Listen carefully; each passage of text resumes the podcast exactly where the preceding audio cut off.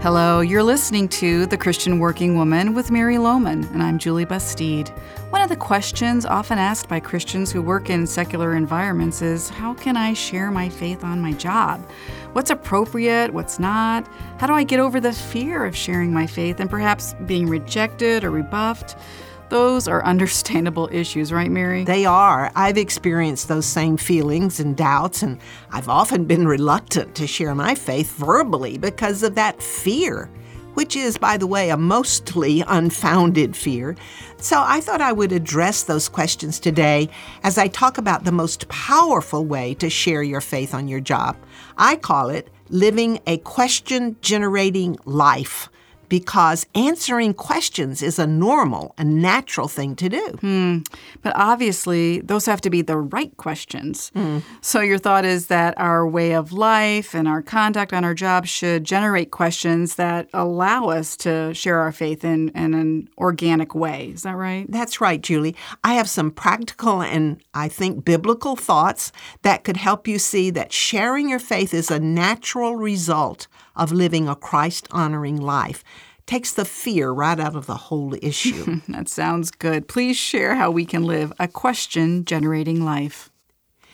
In 1 Peter 3:15 we read, "But in your hearts revere Christ as Lord.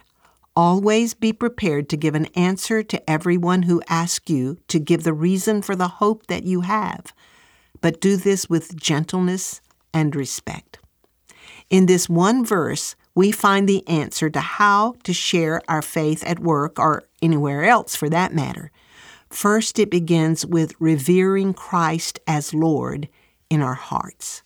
It means that Christ has a very special place in your heart, a unique status above everyone and everything else.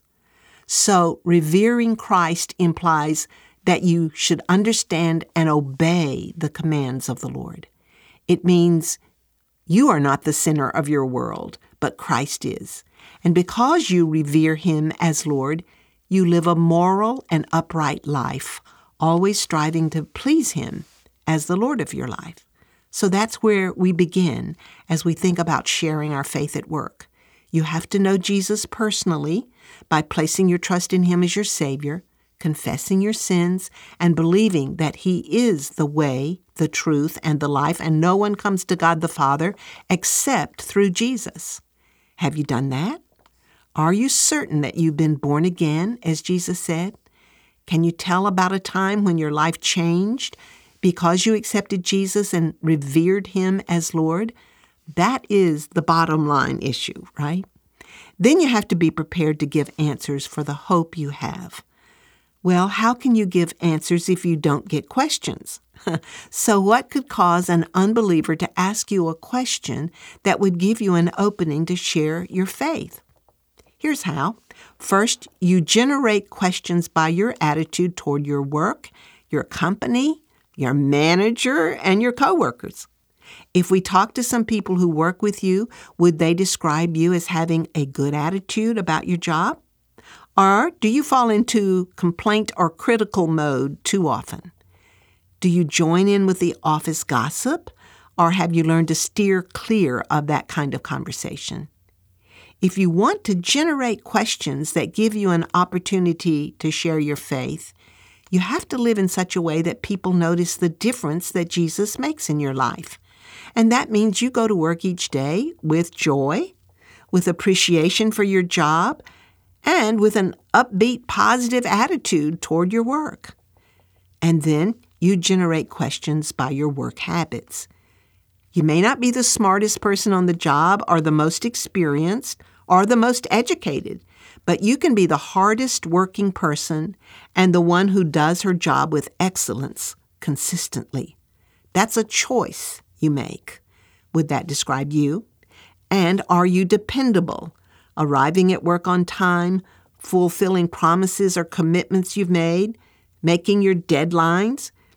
Do you avoid taking advantage of your company by making sure you give a good full day's work each day?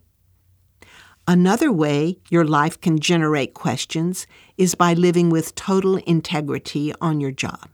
Never fudging numbers, always telling the truth, taking nothing that doesn't belong to you, abiding by company rules, honoring confidential information. You just need to have a reputation of total trustworthiness and honesty. And then the way you deal with adversity can be a strong testimony to your faith. Whether it's personal adversity when you're going through some personal crisis or adversity on the job, the way you respond to it will speak volumes about you. When your coworkers watch you handle difficult situations in a peaceful way, without panic or fear, that will often generate a question. A good friend of mine watched a coworker handle their very chaotic work environment and lots of constant pressure in a peaceful way. And she finally asked him how he could be so peaceful and calm where they worked. That opened a door for him to share his faith.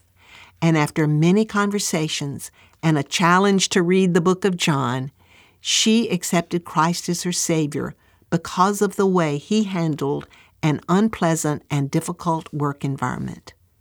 So, your work attitude and your work habits should be such that they stand out as different. And believe me, people are watching, and somebody will be attracted to that kind of life and ask you some kind of a question that will open a door for a witness. And then you have to be prepared when that door opens, when that question comes, so that you're ready to give an answer for the hope that you have in Jesus. Here are some examples of the types of questions you might get. Would you be ready to give an answer if someone asked you these questions? Like, you always say something nice about the boss and you know she doesn't treat us right. Why do you do that? Or, I heard you say you don't believe in abortion. Can you decide for some other woman what she should do with her own body? Hmm. Or what about this one? Do you go to church every Sunday? Or, you know, if there is a God like you believe, how can he allow innocent children to be abused? Or they might ask, Well, I believe as long as you're a good person and do the best you can, you'll go to heaven, don't you? Or something like, How can you be so sure there is a God?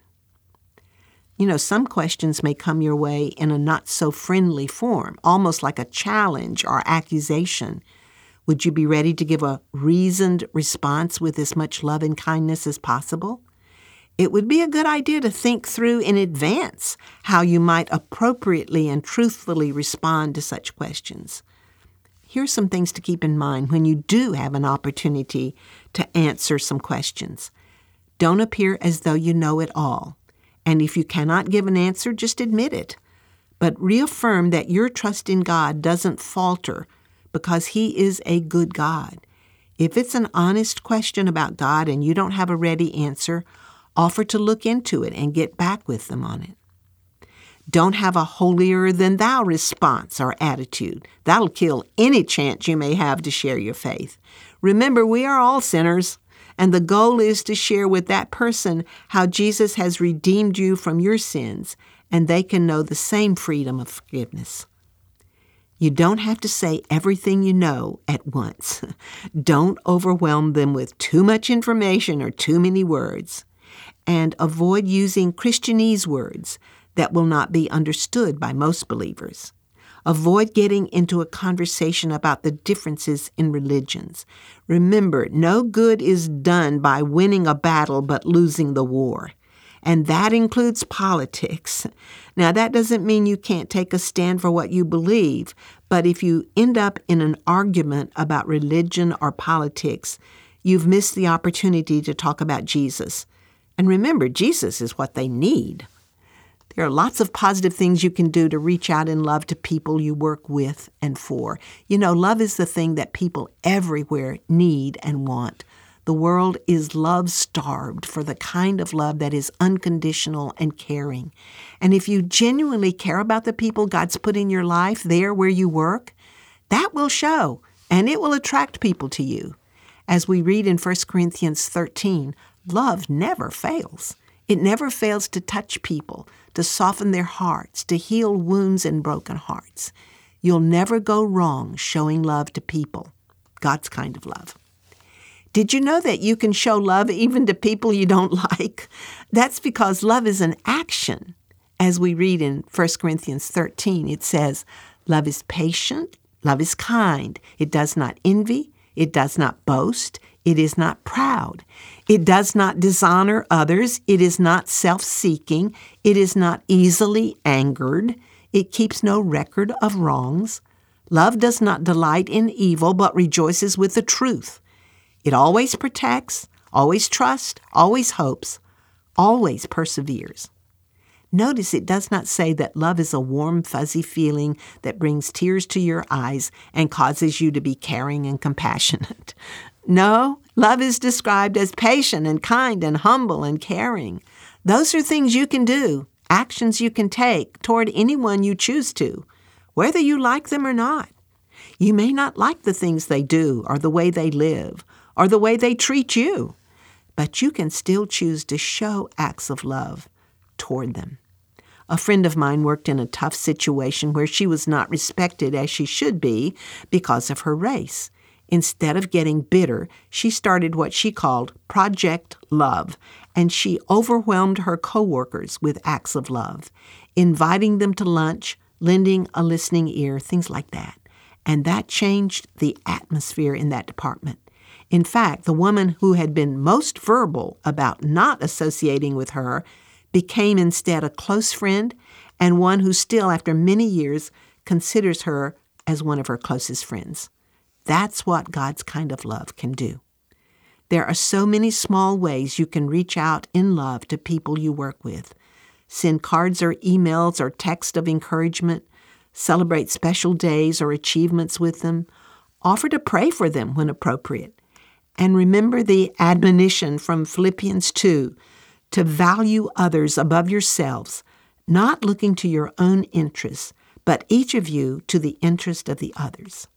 You have a mission field in front of you every day when you go to work. You may be the only person there who has been born from above through faith in Jesus. What an opportunity you have to be Jesus to all those people. Show them by the way you live that Jesus can transform their life as he has transformed yours. And remember this you can always tell your story. No one can tell you that your story is not true. They may not believe in God. They may not believe the Bible. They may even be antagonistic toward the gospel. But they can never take away your story of how Jesus has redeemed your life and given you hope and peace. So be ready to give an answer for the hope you have, with gentleness and respect, as Peter told us, not in a combative way or with a righteous attitude, but in humility and thankfulness. Share your story every chance you get because people listen to stories, and your story of redemption could be the thing that brings hope to them. Hope that their life can be changed too and they can know the peace and joy that you have. You know, Mary, this approach of living a question generating life really does help to take the fear out of sharing your faith, doesn't it? The questions will come, the opportunities to share will just be there when the way you live and the way you work come across as genuine and transparent, loving and kind, and, and with great integrity. This is a topic for some good conversations with other Christians who struggle with how to really share their faith on the job. This devotional is available to you now on our website, and you can share it with others, print it out, study it for another time, or just review it for your own benefit. Our web address again is ChristianWorkingWoman.org, and if you follow Mary on social media, you'll get daily encouraging words and helpful thoughts for your days on the job. Follow us on Instagram and Facebook. Thanks for listening today. I'm Julie Bastide, inviting you to be back with us next week for The Christian Working Woman with Mary Lowman.